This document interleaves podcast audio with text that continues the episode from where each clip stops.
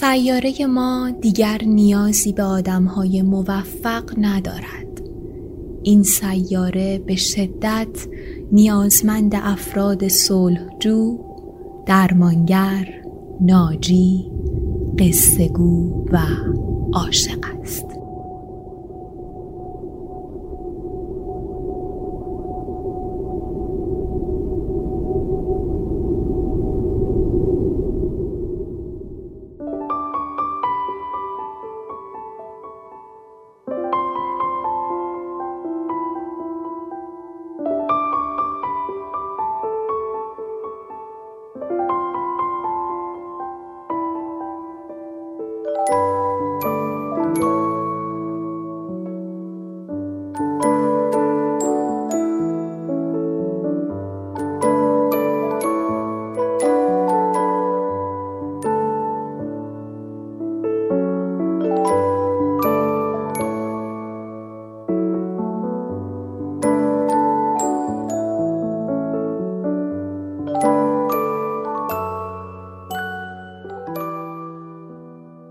خودم باورم نمیشه که این پنجاهمین اپیزود از پادکست قصه هاست. پادکست قصه ها یک پادکست ادبی داستانی با محوریت داستانهای کوتاه ایرانیه که من مجد فتاحی از کتاب 80 سال داستان کوتاه ایرانی چاپ کتاب خورشید بعضی از داستانها رو انتخاب می‌کنم و براتون می‌خونم. همونطور که می‌دونید قصه ها صرفا یک کتاب صوتی نیست. ما هم در مورد نویسنده صحبت می‌کنیم هم انتهای اپیزودها داستانها تحلیل میشن و هم اصطلاحات و شخصیت ها و چیزهایی که خوب راجع به داستان بدونیم در خلال داستان توضیح داده میشن. ممنونم که قصه ها رو گوش می‌کنید و همینطور ممنونم که صفحات مجازی قصه ها رو دنبال می‌کنید. اگر تا به حال این کار رو نکردید پیشنهاد می‌کنم که حتما اینستاگرام قصه ها رو با آدرس قصه ها آندرلاین پادکست دنبال کنید. آدرس اینستاگرام قصه ها در توضیحات همه اپیزودها قرار گرفته. چند وقت پیش با خودم فکر کردم که بهتره بعد از یک تعداد اپیزودی که منتشر شد یکم فاصله بندازم تا دوستانی که به تازگی به قصه ها میپیوندن یا کسانی که از ترتیب شنیدن داستانها عقبتر هستند کمی فرصت داشته باشند تا به جریان و به ترتیب قصه ها برسند. بنابراین تصمیم بر این شد که بعد از هر ده اپیزود قصه ها یک یا دو هفته استراحت کوتاهی داشته باشه تا شما هم داستان ها رو تموم کنید و منتظر اپیزود جدید بمونید. برای همین هم بعد از انتشار این اپیزود اپیزود بعدی ما در دی ماه منتشر میشه.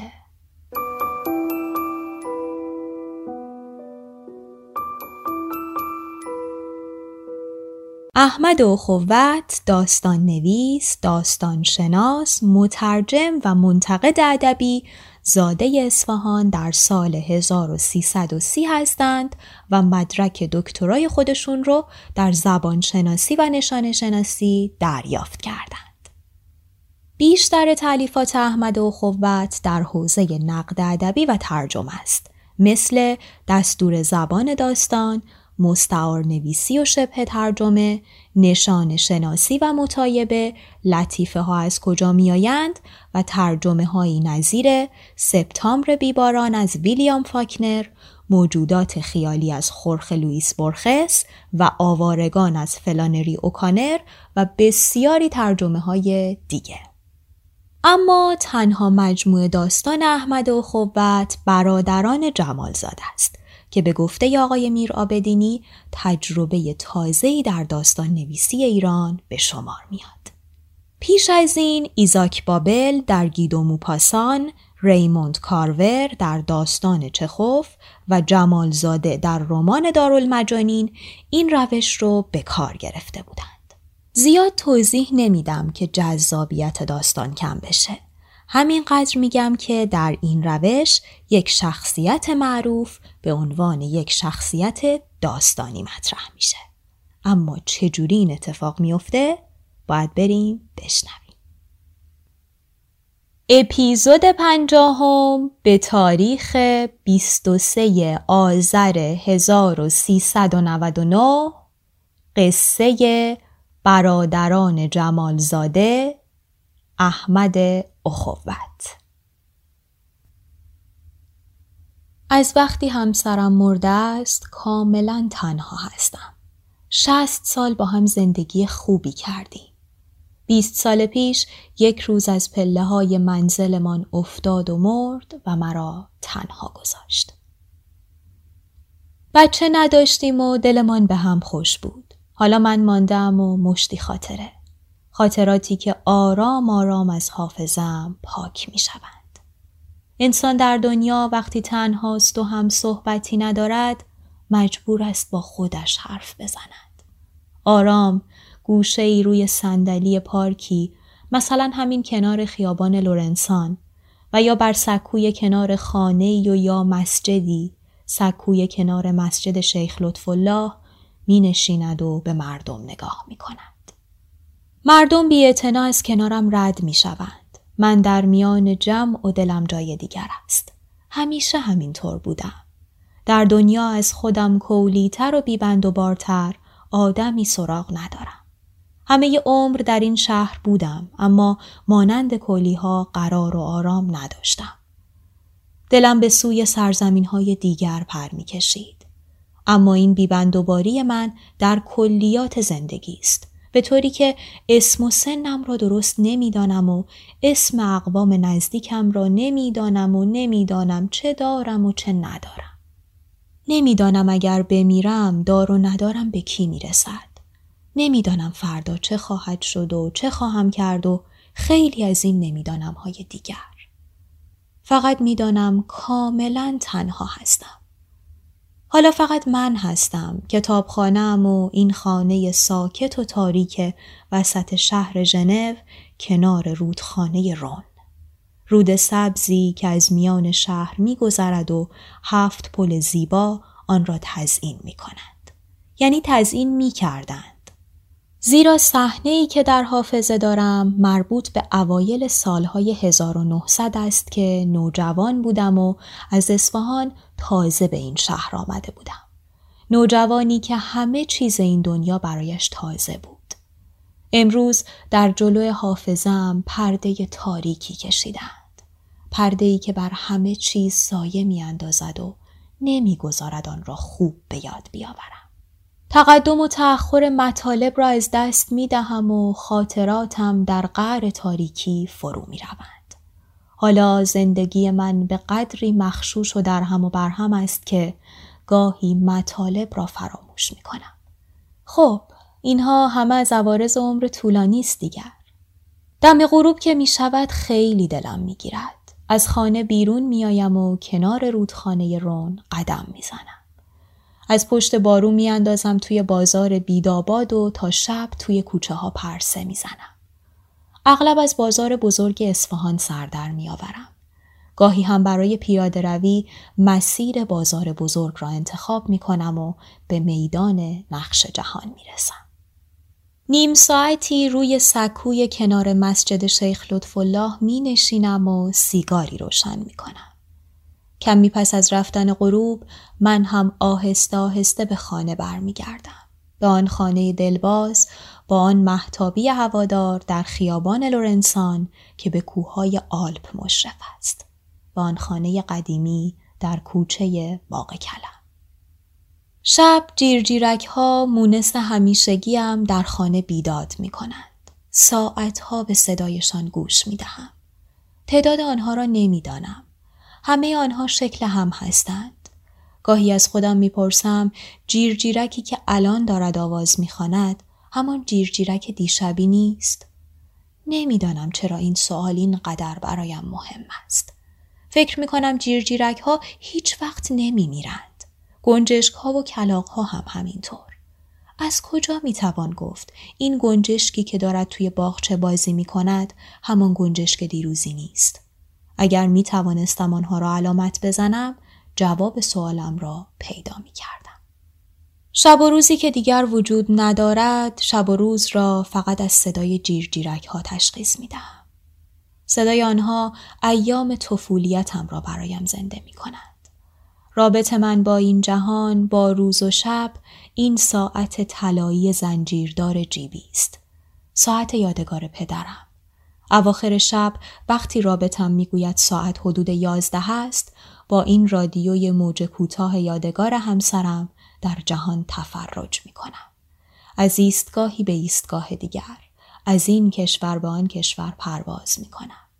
موسیقی عربی، ایرانی، اسپانیایی رادیو تا صبح کنارم روشن است. اگر نباشد از تنهایی می میرم.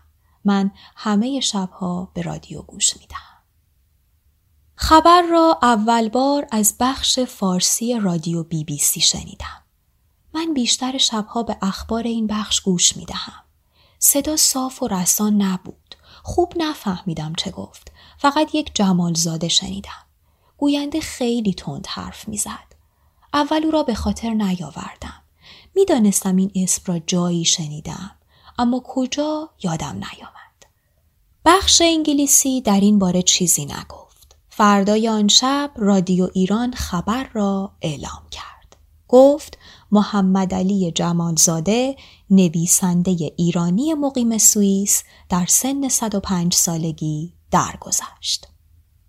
گفت دو روز پیش در شهر ژنو پایتخت سوئیس وفات یافت. عجیب بود که ژنو را پایتخت سوئیس می‌دانست. شوخی بامزه بود. خبر را رادیوهای دیگر هم گفتند.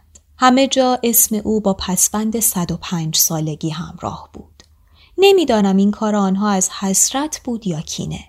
اینکه می‌گفتند بیشتر از یک قرن در این جهان زندگی کرده است. دیگران را نمی‌دانم اما از لحاظ من هر انسانی از این جهان رود هزاران خاطره با او میمیرد چه خاطراتی دارد این حافظه ما خاطره هایی که خاک می شود یک شاعر فرانسوی که اسمش را به خاطر نمیآورم می‌گوید به یاد بیاوریم آنان که مسیح را به چشم دیدند و صدها خاطر از او داشتند و امروز نیستند. شبها با صدای موسیقی رادیو خوابم می‌برد. آدمهای توی خواب سیاه و سفیدند. مواجند و گاهی چون بخار در هم میپیچند و به آسمان می‌روند.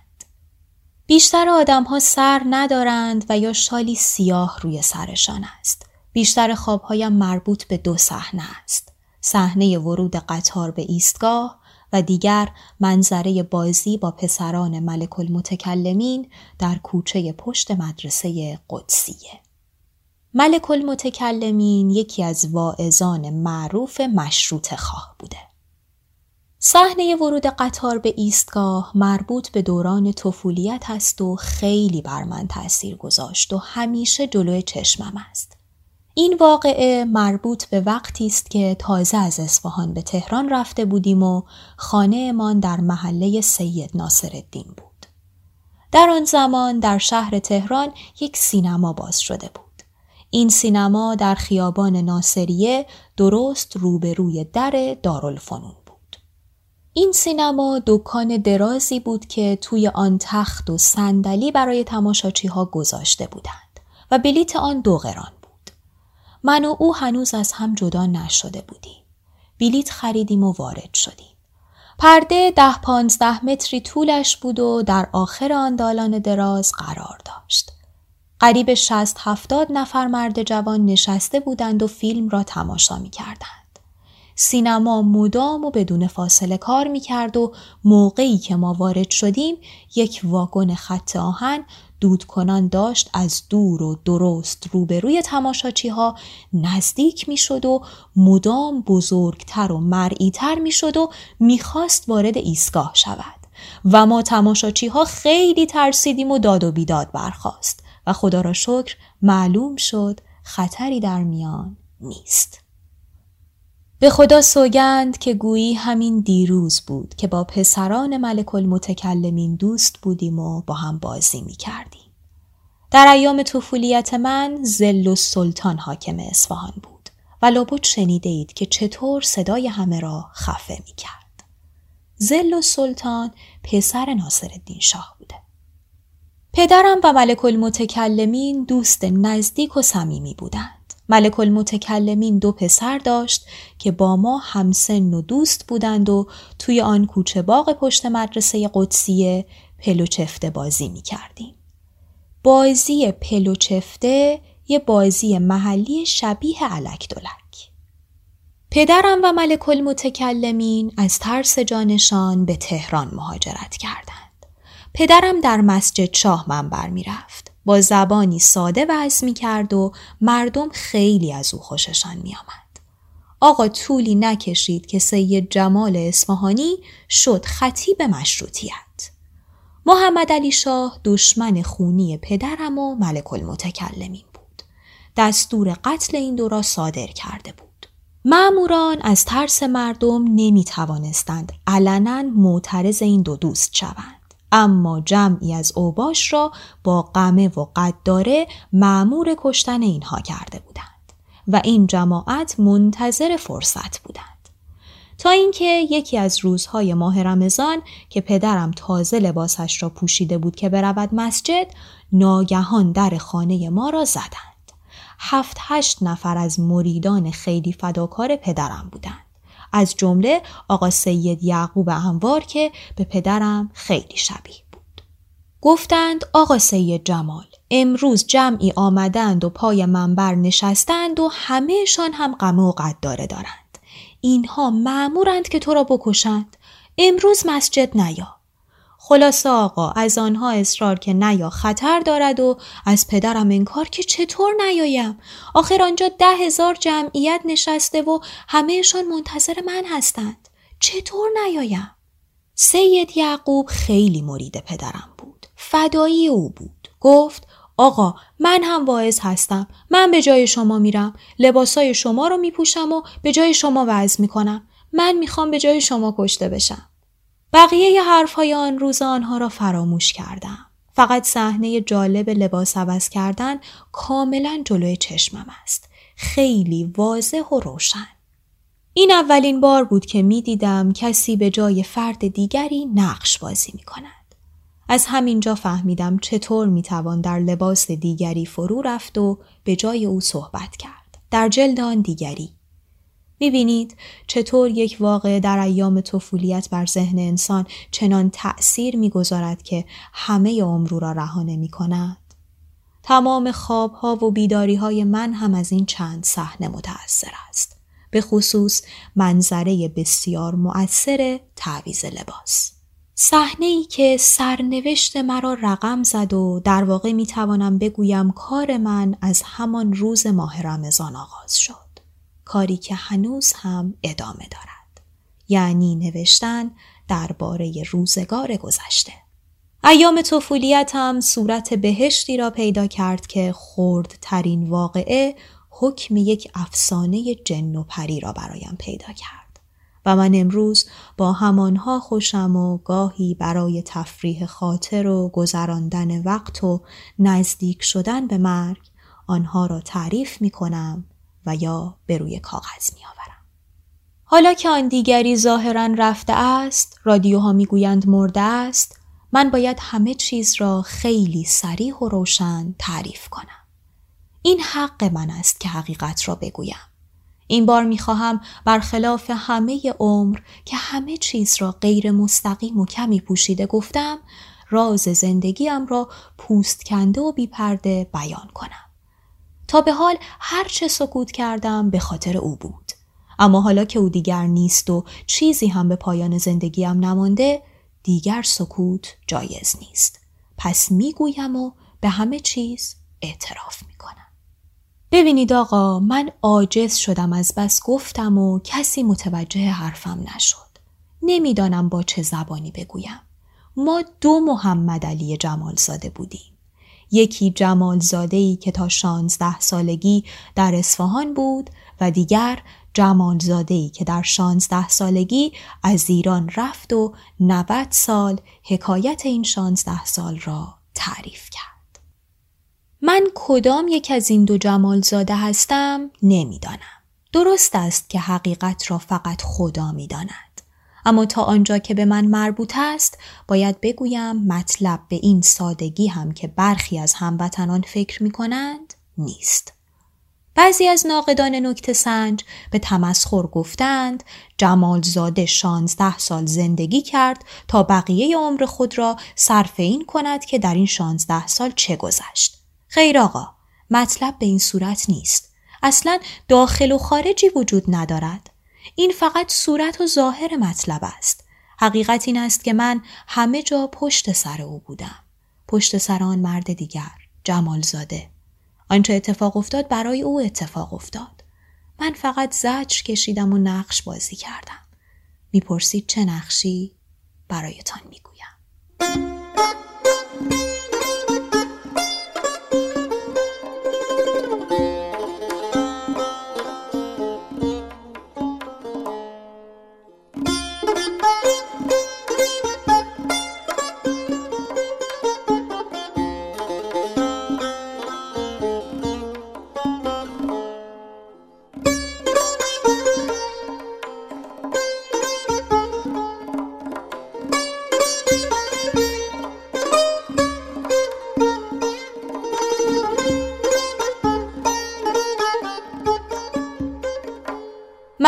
در سال 1270 شمسی برابر با دوازدهم جمادی و ثانی 1308 هجری قمری در اصفهان متولد شدم.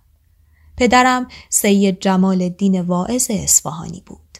انسانی مبارز که جان خود را در راه عقیدهش و مبارزه با نظام استبدادی قاجار از دست داد. طفولیت من با خاطراتی زیبا از کوچه های تو در توی اصفهان، مساجد، مناره ها، حمام ها و مکتبخانه های این شهر تاریخی گذشت. دخترمویی داشتم به اسم زینت که از او خیلی بدم می آمد. دختر چاق و زشتی بود. سبیل نازکی داشت. ما را از کودکی برای هم اسم گذاشته بودند. اما من حتی تحمل دیدن قیافش را هم نداشتم. از اصفهان آدمها و کوچه هایش بدم می آمد. از وقتی پدرم را به دستور زل و سلطان در ملع آمچوب زدند از همه چیز متنفر شدم. همیشه آرزو داشتم از اصفهان بروم. دلم برای سرزمین های دیگر پر می کشید. اما روزگار سرنوشت دیگری برایم رقم زده بود. سرنوشتی غریب و دردناک.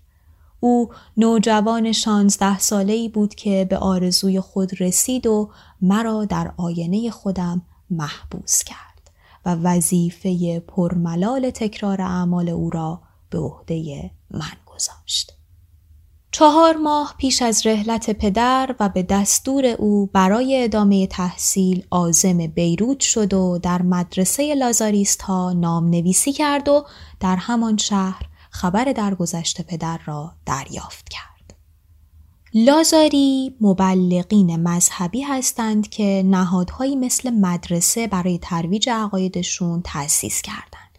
عموما مبلغین مذهبی کاتولیک هستند که جلوتر هم بهش اشاره میشه.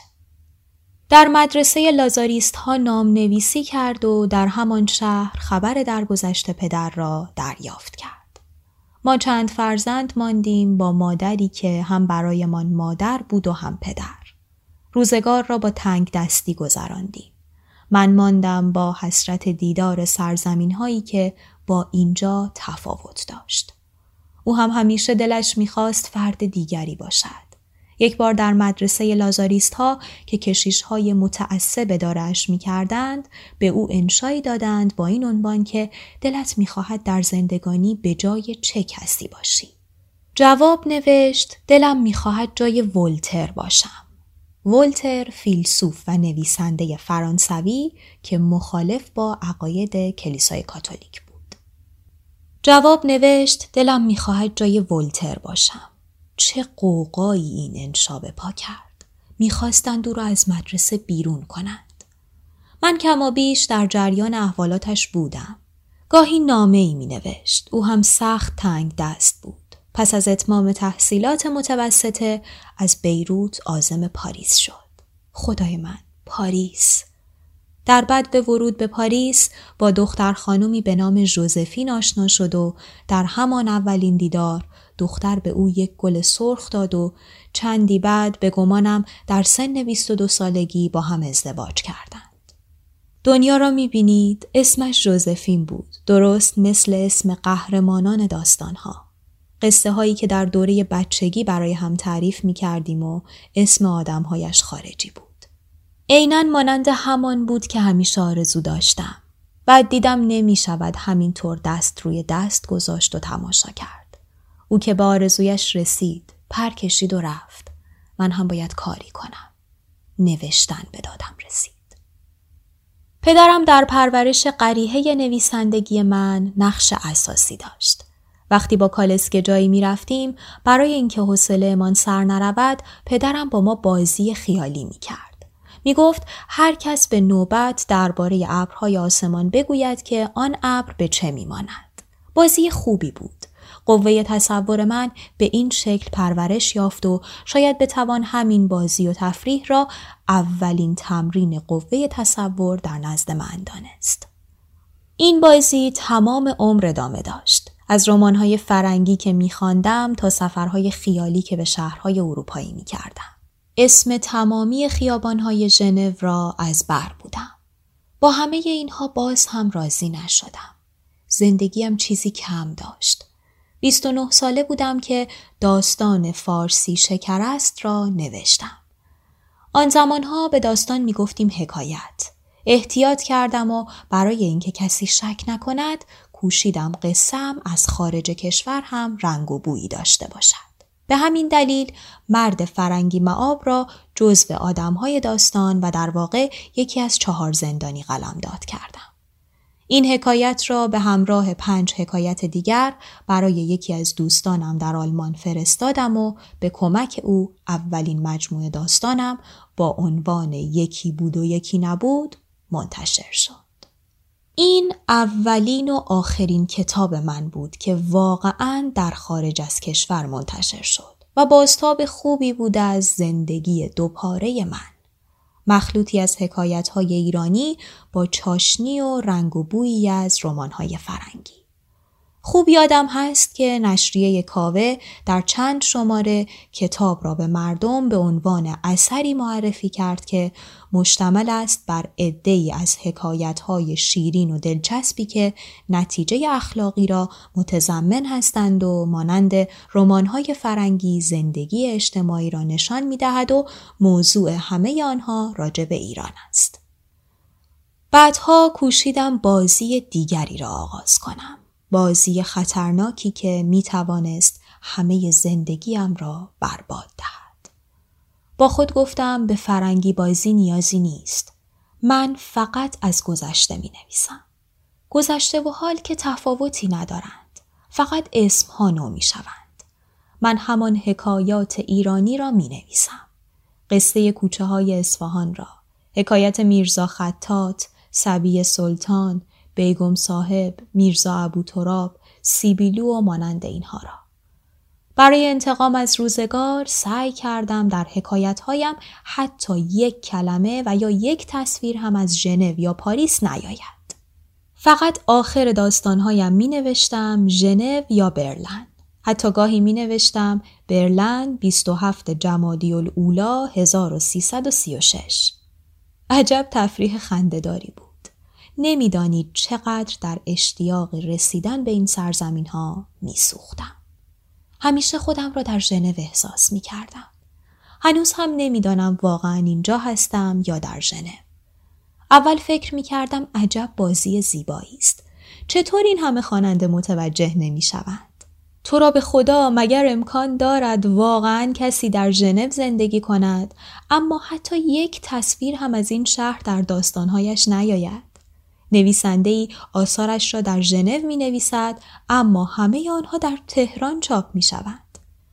عجب حکایت غریبی است. فرهنگ لغات آمیانه را که منتشر کردم حتم داشتم ماجرا آشکار می شود. اینقدر از خودم رد باقی گذاشتم که حتی یک آدم متوسط هم بفهمد. شما اگر دقیقا در محل نباشید نمی توانید این همه لغت و اصطلاح را ثبت کنید. او که در شانزده سالگی از ایران رفته بود چگونه می توانست از عهده این کار براید؟ در میان این لغات کلی واژه محلی اصفهانی بود. کسی می تواند همه اینها را در ژنو آن هم از حافظه نقل کند؟ اما کو چشم بینا داشتم دیوانه می شدم. همه دنبال زندگی خودشان بودند. فرصت شک کردن نداشتند. همه فکر می کردن جمالزاده با یادهای دوران طفولیت زندگی می کند. من که از همه اینها متنفر بودم چگونه می توانستم با یاد آنها زندگی کنم؟ چندین سال به همین صورت گذشت و کسی متوجه کار من نشد. بعد با خود گفتم اینطور که نمی شود. باید کار دیگری کرد. این دفعه بازی را با ترجمه دنبال کردم. در یک مقاله نوشتم باید نهایت سعی و کوشش خود را به عمل آوریم تا شاهکارهای ادبی به زبانی ترجمه شود که لطف و عذوبت خود را از دست ندهد. عذوبت یعنی شیرینی. حتی به شوخی نوشتم باید تا می‌توان از ضرب های ایرانی در ترجمه استفاده کرد و نیز باید اسمهای خارجی را هم به اسامی ایرانی تبدیل کرد. با کمال حیرت دیدم حرفم را جدی گرفتند. برداشتم نمایشنامه خصیص مولیر را به سبک چهار مقاله نظامی عروزی ترجمه کردم و حتی وسط متن مولیر آیه قرآن آوردم. ناقدان نکته سنج فقط لغزش های ترجمه ام را یادآور شدند. آدم حق دارد از بلاحت هموطنان دیوانه شود. نه شما بگویید حق نداشتم فکر کنم تمام زندگیم را باختم. ناگفته نماند که در این همه سال یکی دو نفر کمی مشکوک شدند. اما نتوانستند متوجه اصل موضوع شوند. مثلا یک بار روژلسکو نوشت روژلسکو خاورشناس و مترجم فرانسویه. مثلا یک بار روژلسکو نوشت اجازه بدهید یکی از عمده ترین تفاوت های آثار این دو شخصیت یعنی بنده و دوست عزیزم هدایت را خاطر نشان سازم. هدایت تنها چند سالی از عمر خود را در اروپا گذرانده اما آثارش بیشتر از جمالزاده با عناصر فرهنگ غربی درآمیخته است آثار جمالزاده طوری است که آدم خیال می کند حتی برای مدت کوتاهی هم در غرب نبوده است. می بینید انسان را چگونه می نامند؟ چیزی نگذشت که متوجه شدم چه بازی خطرناکی را شروع کردم که دیگر نمی توانم آن را متوقف کنم. دانستم که سرانجام این بازی نابودی من است. با هر زبانی می‌گفتم بابا این منم جمالزاده من همینجا هستم در محله پشت بارو در کوچه باقی کلم پشت مسجد سید این هم شاهد و مدرکم کسی گوشش بدهکار نبود خلق الله می‌گفتند جمالزاده کنار دریاچه لمان جا خوش کرده و دارد آب خنک نوش جان می کند. تو را به خدا دنیا را می بینید؟ هی گفتند جمالزاده ایران امروز را خوب نمی شناسد و آنچه درباره آن می نویسد از روی پندار است. در برابر خود همان مردم و روزگار پنجاه سال پیش را می بیند و بس. مانند اصحاب کهف در جستجوی خانه است که پیش از خواب در آن سکونت داشته است. مانند کسی است که ناگهان بیناییش را از دست داده و جز تصاویری که در روزگار بینا بودن دیده نمی‌تواند چیزی در خیال مجسم کند. من نمی‌خواهم به این اتهامات پاسخ دهم. در روزگار جوانی سکوت کردم. امروز که دیگر جای خود دارد. فقط می‌پرسم من این همه از خود رد باقی گذاشتم. شما یعنی حتی فرصت شک کردن هم نداشتید؟ می‌بینید چگونه نابود شدم؟ باور کنید دلم می‌خواهد بمیرم. دیگر خسته شدم. خسته شدم از همه این قصه هایی که قصه من نبود و میبایست مینوشتم. انسان نبودن، تجسم رویاهای مرد دیگری بودن، چه خاری و خفتی است. چه دیوانگی است بازی غمانگیز نقش آن مرد دیگر را بازی کردن. بازی خطرناک مسله شدن. می‌بینید چه زجری کشیدم؟